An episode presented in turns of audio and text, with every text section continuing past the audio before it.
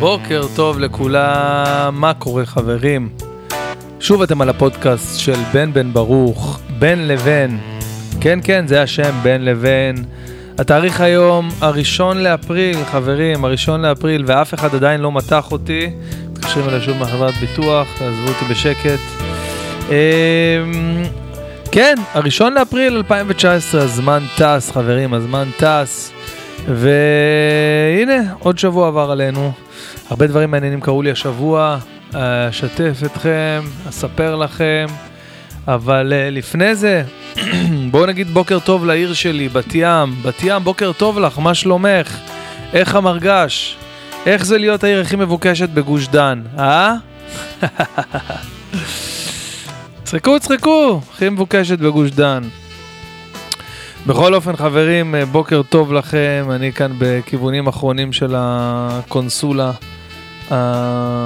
הלא מאולתרת שארגנתי פה, אה, כדי שאתם תשמעו אותי יותר טוב.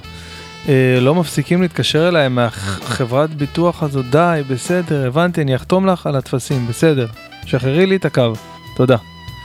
אה, אוקיי, הרבה דברים מיוחדים קרו לי השבוע, ואני אתחיל ב... במה שקרה אתמול. אתמול הופעתי בקיסריה, בג'יימס בקיסריה. ווואו, זה היה כאילו אה, אחד, ה... אחד המופעים כאילו עם התנאים הבלתי אפשריים ביותר. אני כמעט לא, זה באמת הייתה אחת ההופעות שכמעט לא עליתי על הבמה, אבל אני לא יכול כאילו, 200 ומשהו אנשים באו, קנו כרטיסים, שמו בייביסיטר, איך אני יכול, אני יוצא פה כאילו הכי גרמני בעולם, הכי, הכי, אין, כאילו, אבל אין, מצד שני אין תנאים להופיע. אין במה נורמלית, אין תאורה, אין תאורה בכלל, הסאונד על הפנים, ומה שההזיה הכי גדולה זה שהאולם, המקום, מכירים את המסעדות שיש בחוץ אה, חלק למעשנים? כאילו שהיא מחולקת לשניים כזה, אז כאילו הבמה הייתה באמצע בין שני החלקים, ובאמצע יש ויטרינות, כאילו ההופעה הייתה לשני סוגי, שני קהלים שונים, ואני צריך להתמודד עם זה עכשיו. הכי לא טבעי, הכי לא נוח, אה, זה התחיל מאוד קשה, היו בעיות סאונד חמורות מאוד, ועד שהתארגנו, עד שהתמודדנו עם זה, עברו איזה עשר דקות, חבר'ה, עשר דקות על הבמה זה, זה גיהנום, כאילו גיהנום, שלא קורה כלום, ואני מנסה ככה, מדבר איתם, מנסה לאלתר, מנסה זה, ולא שומעים, צועקים מאחורה, לא שומעים, לא זה.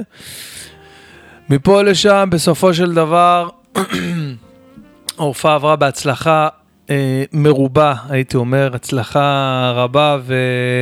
והיה טוב, היה טוב, היה באמת, בסוף, איך אמרתי לאילן אחרי ההופעה, אתה יודע מה התנאי הראשון בסטנדאפ? כאילו, מה הדבר הכי חשוב? יותר מתאורה, יותר מהגברה, יותר... זה הרצון של הקהל לצחוק. ברגע שיש רצון של הקהל לצחוק, שמה הכל אפשרי. אתה יכול לעשות הכל. אתה יכול לעשות הכל, אתה יכול להופיע בלי אור, בלי, אה, אה, בלי הגברה נורמלית, אתה יכול לעשות הכל. אם יש רצון של הקהל לסטנדאפ, אתה מסודר. עוד הפעם, יש לי פה טלפונים, מתקשרים אליי, אה, אני לא יכול לענות עכשיו, אני אשים את הטלפון על שקט, גם את זה צריך ללמוד. הקטע שהטלפון על שקט, אבל בגלל שכל הבית שלי אפל, אני מקבל את ה... את הצלצול בכל המכשירים שיש לי. כאילו עכשיו מצלצל אצלי בטלפון, אז מצלצל גם במחשב, גם באייפד, גם בלפטופ, אני כאילו מוקף ב, ב, ב, בצלצולים. מלחיץ, האמת שזה נורא מלחיץ, אבל אני בחרתי בזה. אה, הייתי יכול להיות אה, טיפוס של אנדרואיד ולא לקבל טלפון בכל אחד מהמכשירים, אבל לא, אני סבבה לי עם זה. יש לי גם אפל וואץ', אז זה גם ביד. בקיצור, טירוף. בכל אופן, ההופעה אתמול הייתה אה, אמורה להיות התרסקות, כאילו זה היה 99 סיכוי להתרסקות ואחוז אחד סיכוי להצלחה בהופעה, לא יודע איך כאילו. וכנראה שהאלים היו איתי, האלים. כן, בורא עולם היה שם ממש, אה, והרגשתי את זה, והפצצתי, היה ממש מדהים, באמת, באמת, עשיתי שעה ורבע. תבינו, במקומות שהם בלתי אפשריים להופיע בהם, אז אתה, אתה מגרד את ה-40 דקות, כאילו על פי החוזה זה 45 דקות, אתה כאילו 40 דקות ושלוש שניות אתה בורח מהבמה. אה, ועשיתי שעה ורבע, אה, גם כדי לפצות קצת על ההתחלה דרדלה שהייתה עד שהכל הסתדר, וגם כי נורא נהניתי. עשיתי גם קטעים חדשים, קצת בדקתי, והיה היה באמת פנטסטי. אילן לקח קשה קצת את כל הסיפור, אילן שלי. אה, טוב, כי הוא, הוא רגיל לג'יימס, הופעתי אתמול בג'יימס בקיסריה, זה רשת, זה כאילו, זה אחד מכמה אה, מסעדות קונספט אה, של בירה מיוחדת ואוכל מיוחד. יש להם שם אוכל פנטסטי, באמת, עם כל הדיאטה שלי. אני הצלחתי ככה בשיניים, בשיניים לשמור על ה... על התזונה, כי הוציאו שם קרפצ'יו וכבד עוף, משהו משוגע באמת ברמה הכי גבוהה. ככה טעמתי רק מזה, רק מזה. אמ, ו- ובאמת, אז אילן חשב שזה אחד מה... שאם הופענו שבוע שעבר בג'יימס בפתח תקווה, והיה מדהים, כי היה את כל התנאים, אז גם שם כאילו הכל בסדר ואין מה לדאוג. אה, וזה לא היה ככה, היה הבדל שמיים וארץ. אבל uh, זהו, אנחנו אחרי זה, זה עבר. אילן, הכל בסדר, לומדים מטעויות, תרשום את כל הדברים על דף, ותדאג שזה לא יקרה, כמו שאמרתי לך אתמול. בכל אופן, uh, אז uh, זהו, אז באמת קמתי ככה היום מאוחר, מאוחר מאוד יחסית לבקרים שלי, קמתי באיזה 11, uh, לא קרה לי הרבה זמן. התארגנתי על עצמי קצת, ראיתי מי נגד מי, כמובן הריטואל הקבוע. אה, פותח עיניים, אומר מודה אני, ונכנס לשירותים אייפון, זה הסדר, זה הסדר חברים, עובר על הוואטסאפ, עובר על האינסטגרם, עובר כמה מיילים שקיבלתי ככה פה, מיישר קו עם העידן שאני חי בו, ויוצא יוצא לקראת היום החדש, ככה מניח תפילין קודם כל, ואז אה, ממשיך עוד יום בתזונה. בתזונה המטורפת ש... שנכנסתי אליה, אני אספר לכם איך הורדתי, אה, עכשיו אפשר להגיד עשרה קילו, כן, עכשיו אני שוקל 83, כל שבוע אני מוריד איזה קילו, קילו וחצי, אה, בחודשיים הורדתי עשרה קילו, אז מי שרוצה אה, לדעת איך עושים את זה, אבל באחריות, אני לא, לא אומר לכם עכשיו אני ממציא, זה יעבוד, זה לא יעבוד, זה... אומר לכם באחריות, מי שרוצה להוריד עשרה קילוגרמים בחודשיים, צריך לעשות כמה דברים פשוטים. אוקיי? לא מסובך בכלל. אז קודם כל זה מתחיל בזה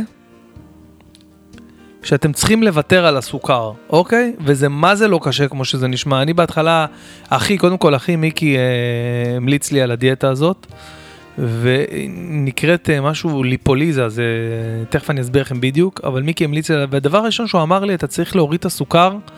אמרתי לו, עם כל הכבוד, עם... אין סיכוי, כאילו, אני לא אצליח, לא אצליח אה, אה, טכנית לעשות את זה, אני לא, אני לא מסוגל, אני לא יכול. אני לא יכול, אני חייב את הקפה בבוקר, עם... שיהיה קפה טעים, לא טעם של גיהנום, בגלל שאני עכשיו... ואז אמרתי, יאללה, ננסה, מה יכול להיות? בוא נשתה קפה מר, כשחור, בוא נשתה ככה, נראה איך זה. ותקשיבו, זה בדיוק שלושה ימים. שלושה ימים הגוף שלך מתרגל לשתות קפה בלי סוכר. אוקיי, בלי סוכר בכלל. עכשיו, קבלו יותר מזה, תה. תה בלי סוכר, אני שותה תה בלי סוכר, מה נשאר? מה, הורדתי את הסוכר, מה נשאר? עכשיו, בלי טיון וזהו, זה מים חמים, שותה מים חמים. כאילו, תה בלי סוכר. זה אף פעם לא הבנתי את זה, כי כל הקטע של התה זה שהוא מתוק, אבל לא. יש שם טעם מיוחד בבלי סוכר. הבלי סוכר יש לו טעם מיוחד כזה, טעם של... אה, עכשיו אם אני שם נאנה או לימון, זה כבר מתוק לי, מכירים את הקרציות האלה שאומרים לך בואנה אני עכשיו שותה קפה בלי סוכר? אם אני שם טיפה חלב, מתוק לי, מתוק. אז זהו, אז נהייתי מאלה, ממש, אני אומר לכם, אני שותה אה, נס קפה, אני שם את החלב, החלב ממתיק לי את הדבר הזה. אני שותה תה עם נאנה, עם לימון, לימון עם נאנה, מתוק, טעים לי, אז זהו, זה קורה, זה עובר שלושה ארבעה ימים וזהו, אתם אחרי הדבר הזה. עכשיו, מה המדהים? שברגע שאתה מוריד את הסוכרים, אז ה crave שלך לאוכל, הרי מה נותן לנו את כל התאווה של האוכל? שעכשיו אתה נגיד מגיע צהריים, ואתה מריח את המטוגנים, ואתה בא לך איזה המבורגר ככה, בא לך איזה צ'יפס, ובא לך ככה שינזול הרטבים, מה נותן את זה בגוף? אני קראתי, אני עברתי על הדבר הזה. זה בסך הכל הסוכר. זה מה שעושה את כל התאווה הזאת. אז ברגע שאתה מוריד את הסוכרים, אז התאווה של כל האוכל יורדת באופן אוטומטי. אוקיי? אגב, אני לא יודע אם אתם שמים לב, אבל הצרידות שלי כמעט וכמעט, זהו, כמעט עברה. רגע. הנה נס קפה בלי סוכר. אז זהו, אז הצרידות שלי ממש, אה, מה שנקרא שירת הברבור של ה... של הרגעים האחרונים של ה... כן, אבל עדיין, אתמול גם כן הייתי ככה, התאמצתי נורא על הבמה, אז עכשיו קצת חזרתי טיפה אחורה, אבל היום יש לי הופעה בזאפה, ואני מאמין שיהיה ממש מדהים כבר עם הכל. אז בכל אופן, כמו שאמרתי, אתה מוריד את הסוכר, אני יודע שאני קופץ פה מנושא לנושא, אבל מה לעשות, המוח שלי ככה צריך לאט לאט להתעורר גם כן. אתה מוריד את הסוכר, ואז אתה אין לך את ה crave של האוכל. עכשיו, מה הדבר היותר גדול מזה? שכשאתה מוריד את הסוכר, הגוף שלך שורף יותר שומנים. למה? כי כשאתה מתחיל לשרוף, כשאתה רוצה לשרוף שומנים ולהוריד במשקל, אוקיי? אז אתה מתחיל לרוץ ולהתאמן ולשנות את התזונה. עכשיו, ברגע שאתה מתאמן, אז אתה הופך את ה... את ה את, אתה, אתה יוצר שכבת אה, רקמת שריר יותר גדולה ושהיא שוקלת יותר, ואז אתה גם, המשקל עוד לא מתחיל לזוז, ואז אתה ואתה מתייאש, וברגע שאתה מוריד את הסוכרים, הגוף שלך אוטומטית אין לו מה לשרוף, כי בהתחלה הגוף קודם כל שורף סוכר, אוקיי? ואז כל פעם אתה מכניס לו סוכר, אז הוא שורף את הסוכר, הוא לא מגיע לשומנים. הוא רוצה, הוא רוצה, אתה, אתה משנה את התזונה, אתה מתחיל לאכול סלטים, אתה זה, אבל אם אתה נשאר עם הסוכרים, אז הגוף קודם כל הולך לשרוף את הסוכרים. אז מה עשית פה?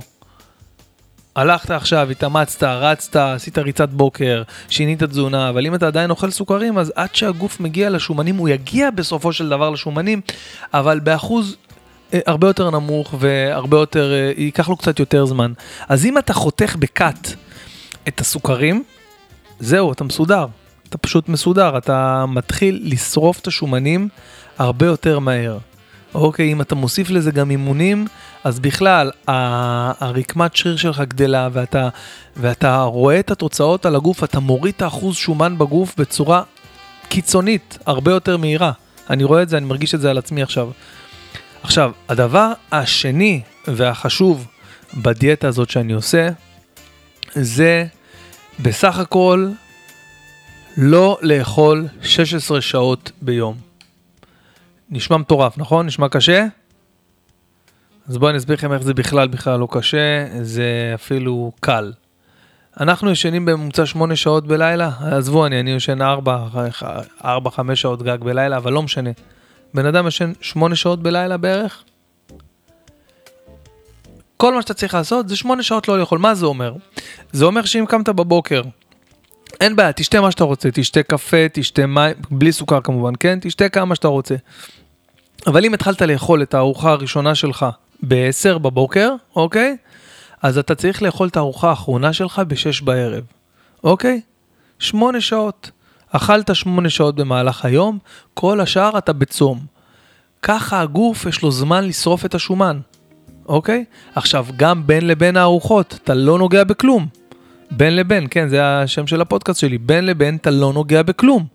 לא נוגע בשום דבר, ואז הגוף במהלך היום גם שורף שומן, ואז תוך חודשיים אתה מוריד עשרה קילוגרם לפחות.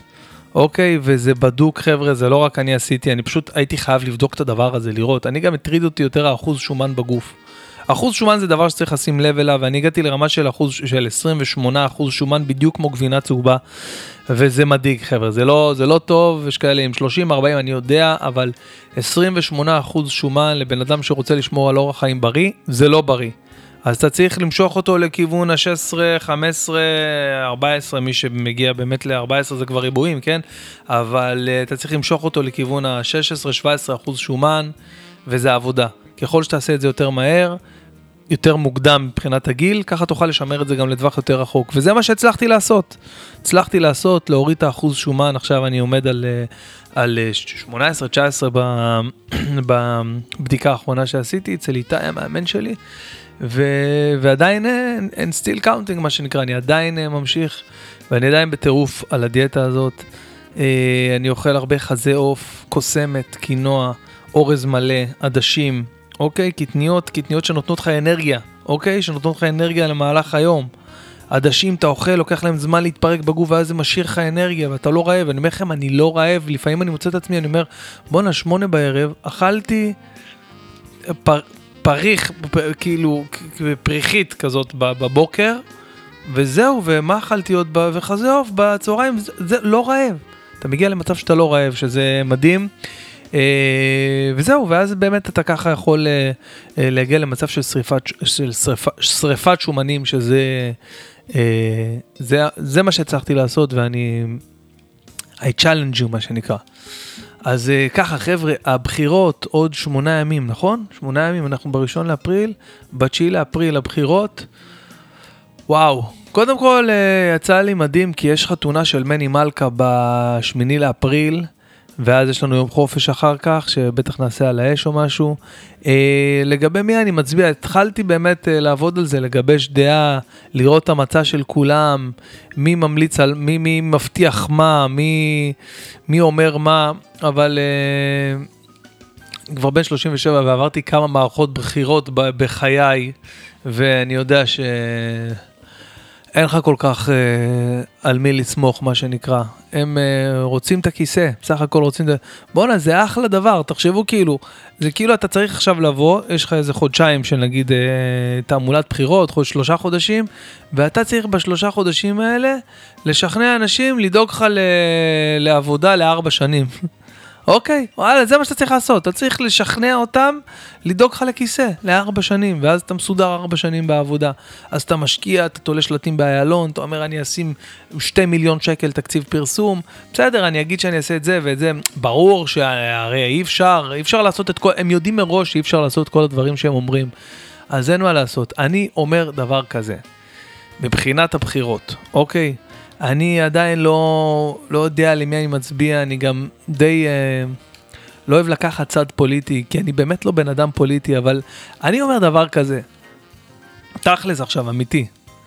אני יודע מה אני מקבל עם ביבי, אוקיי? עם ביבי אני יודע מה אני מקבל. כולם יודעים מה הם מקבלים עם ביבי, אוקיי? זה יכול להיות אה, למורת רוחנו, זה יכול להיות לא, זה יכול להיות גרוע בכלכלה, סבבה בביטחון, פה ושם אה, גרד פה, גרד שם, לא עלינו.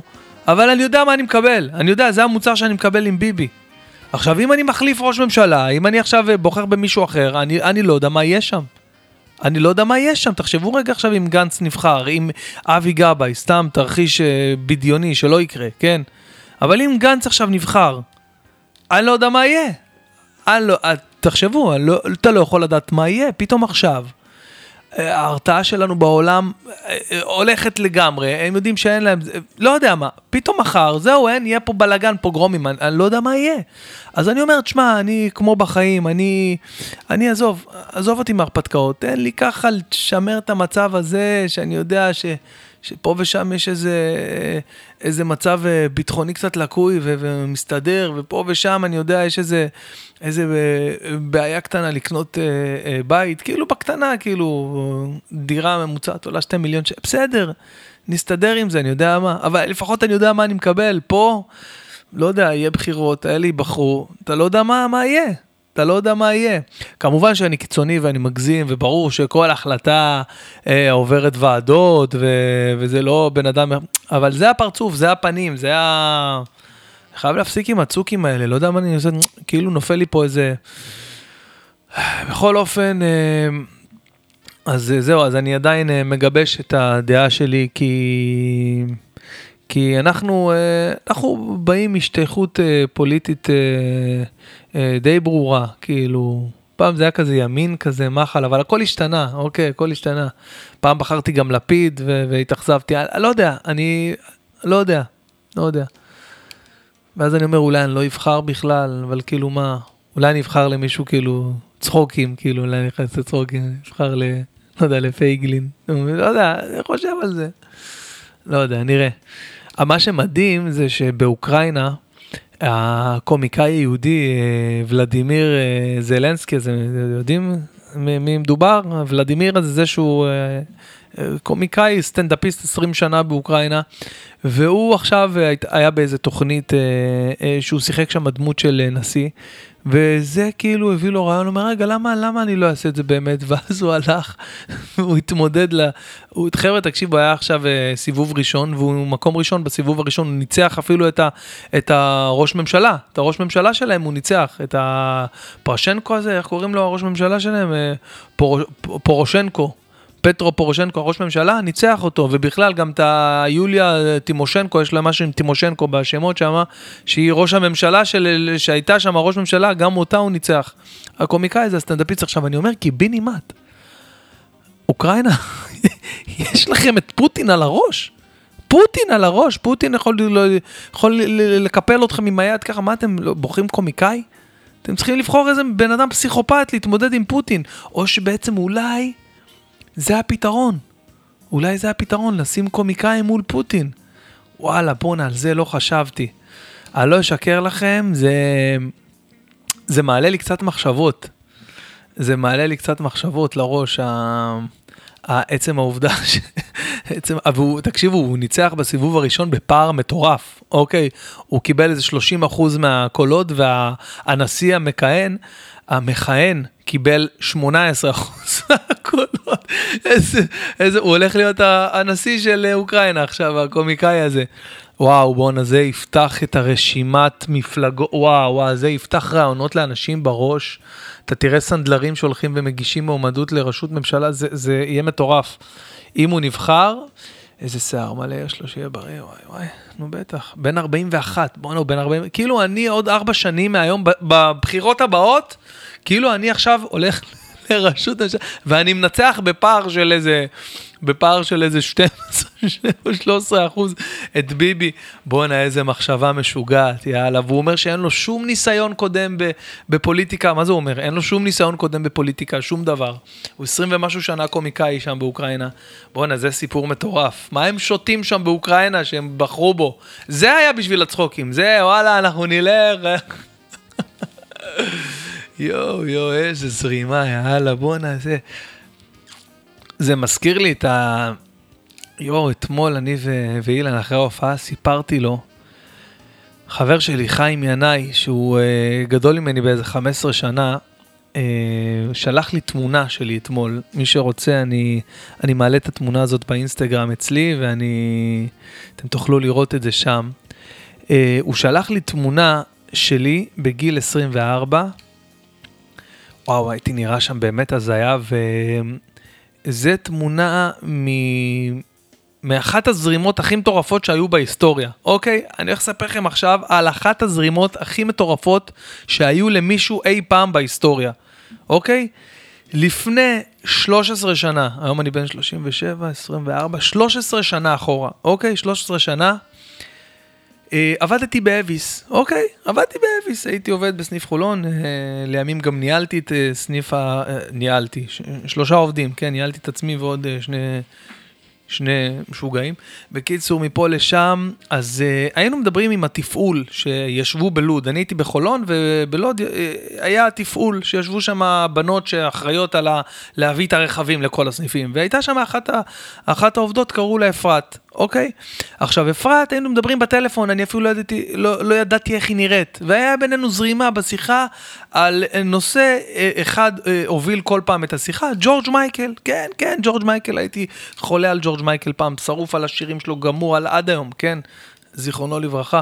בקיצור, מפה לשם, כל פעם היינו מדברים, וזה, ופה, ושם.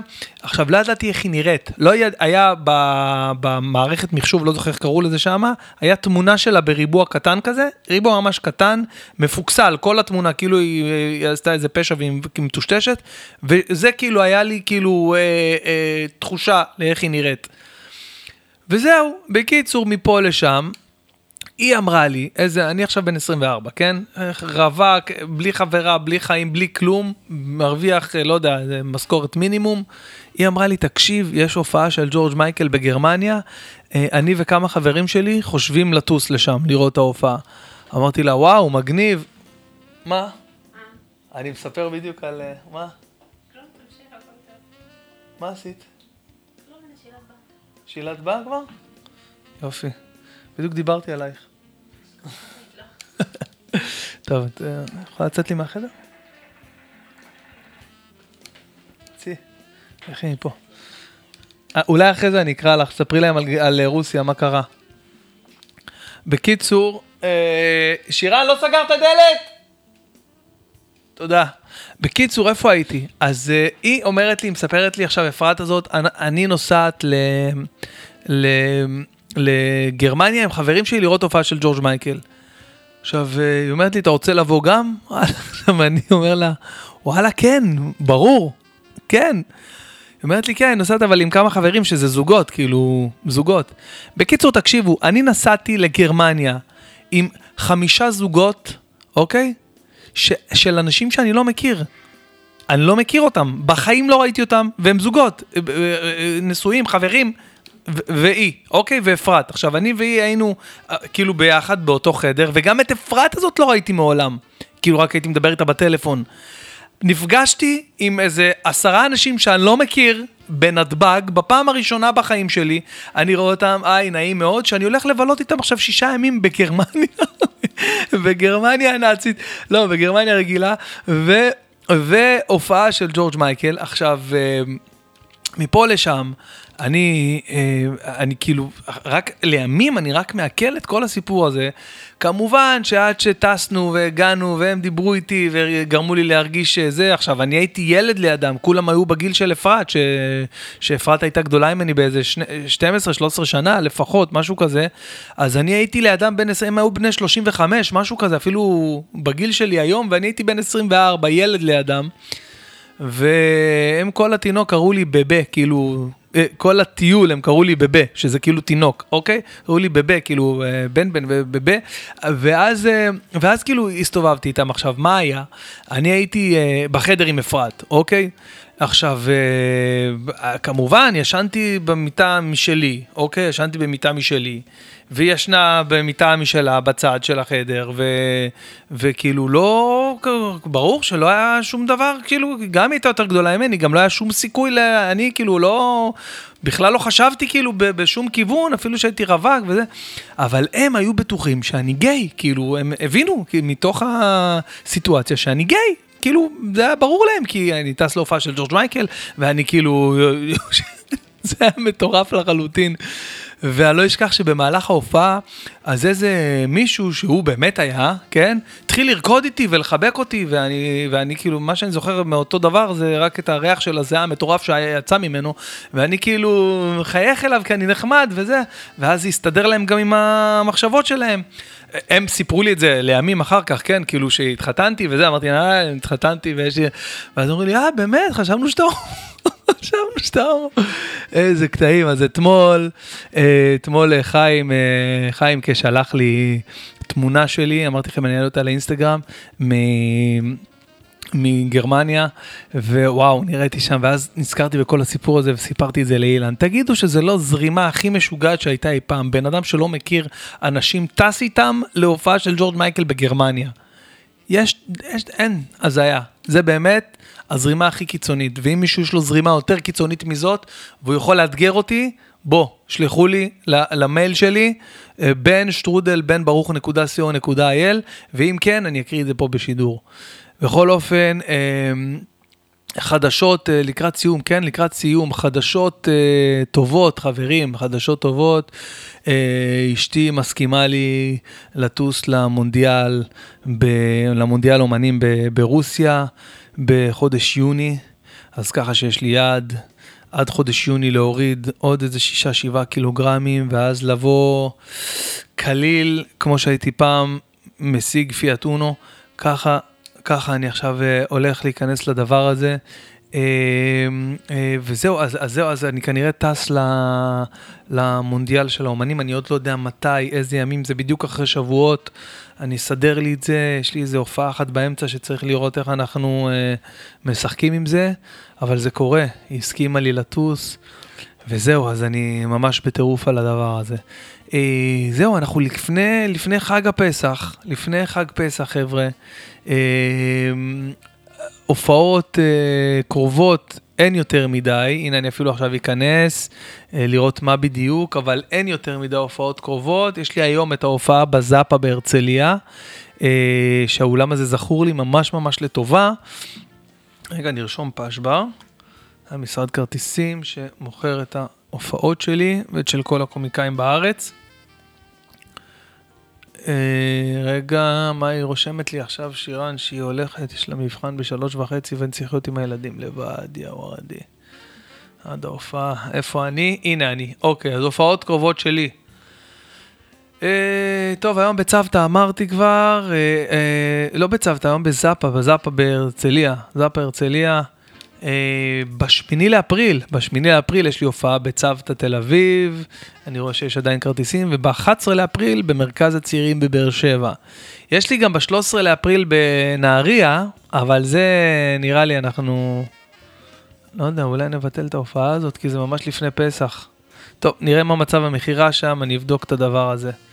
אה, זהו, יש לי עוד כמה וכמה הופעות. אה, היה אמור להיות לי ב-14 לאפריל את המופע החדש שלי בפקטורי שאני מריץ עכשיו, אבל נכנסה לי הופעה סגורה, יש לי כל מיני אירועי הרמות כוסית למיניהם עכשיו, יש לי מלא הופעות כאלה לפני פסח של הרמות כוסית בצהריים, בבוקר, בערב, כל מיני שעות מוזרות. אגב, שעות מוזרות, יום שישי. הופעתי בשעה הכי הזויה שהייתה לי אי פעם בחיים להופעת סטנדאפ, יום שישי ב-10 בבוקר, אחרי שעון קיץ. זאת אומרת שבפיל, בתחושה של אנשים זה היה בכלל 9 בבוקר, כן? בשעון הביולוגי של האנשים זה היה 9 בבוקר. אמרתי לאילן, תקשיב, אין סיכוי לעבור הופעה כזאת. זה לא יקרה, אי אפשר לעבור הופעה, אי אפשר לעשות סטנדאפ בשעה הזאת. אבל הוכחתי לעצמי שאם יש רצון לקהל לצחוק, אז אפשר לעשות סטנדאפ בכל שעה ובכל מקום. שמתם לב להוא בכל מקום. זהו חברים, אה, נהניתי מאוד גם מהפרק הרביעי של הפודקאסט שלי, אה, שאני מנסה עדיין להעלות אותו ל iTunes, אה, בכנות ללא הצלחה, אני נעזר בגורמים חיצוניים עכשיו, משלם פרוטקשן לאנשים שמבינים בתחום הזה, שיעזרו לי להעלות את הפודקאסט שלי ל iTunes, כי שם הכל קורה ממה שהבנתי. הוא נמצא כרגע בספוטיפיי, ב SoundCloud, ב Podbean, אה, ב... ב... לא יודע, ב... לינק כזה של RSS שאני יכול לשלוח לכם אישית או להביא לכם בדיסק און קי לבית. מי שרוצה שיתקשר אליי, אני אביא לו דיסק און קי עם ההקלטה הזאת, רק תשמעו את הפודקאסט, רק אה תעשו אה, מנוי, תעקבו אחרי הדבר הזה. אה, אני מנסה לבנות פה קהילה, אה, זה כיף, זה מגניב, זה מעניין, אה, זה מגניב אותי בכל אופן, ואם אתם נהנים ואוהבים, תרשמו לי תגובות, הערות, מה שבא לכם. וזהו חברים, אני הייתי בן בן ברוך בפודקאסט שלי, בין לבין. שייכנס בכם כל טוב, שיהיה לכם שבוע מבורך. עד שבוע הבא, כל טוב, אוהב אתכם, ביי ביי.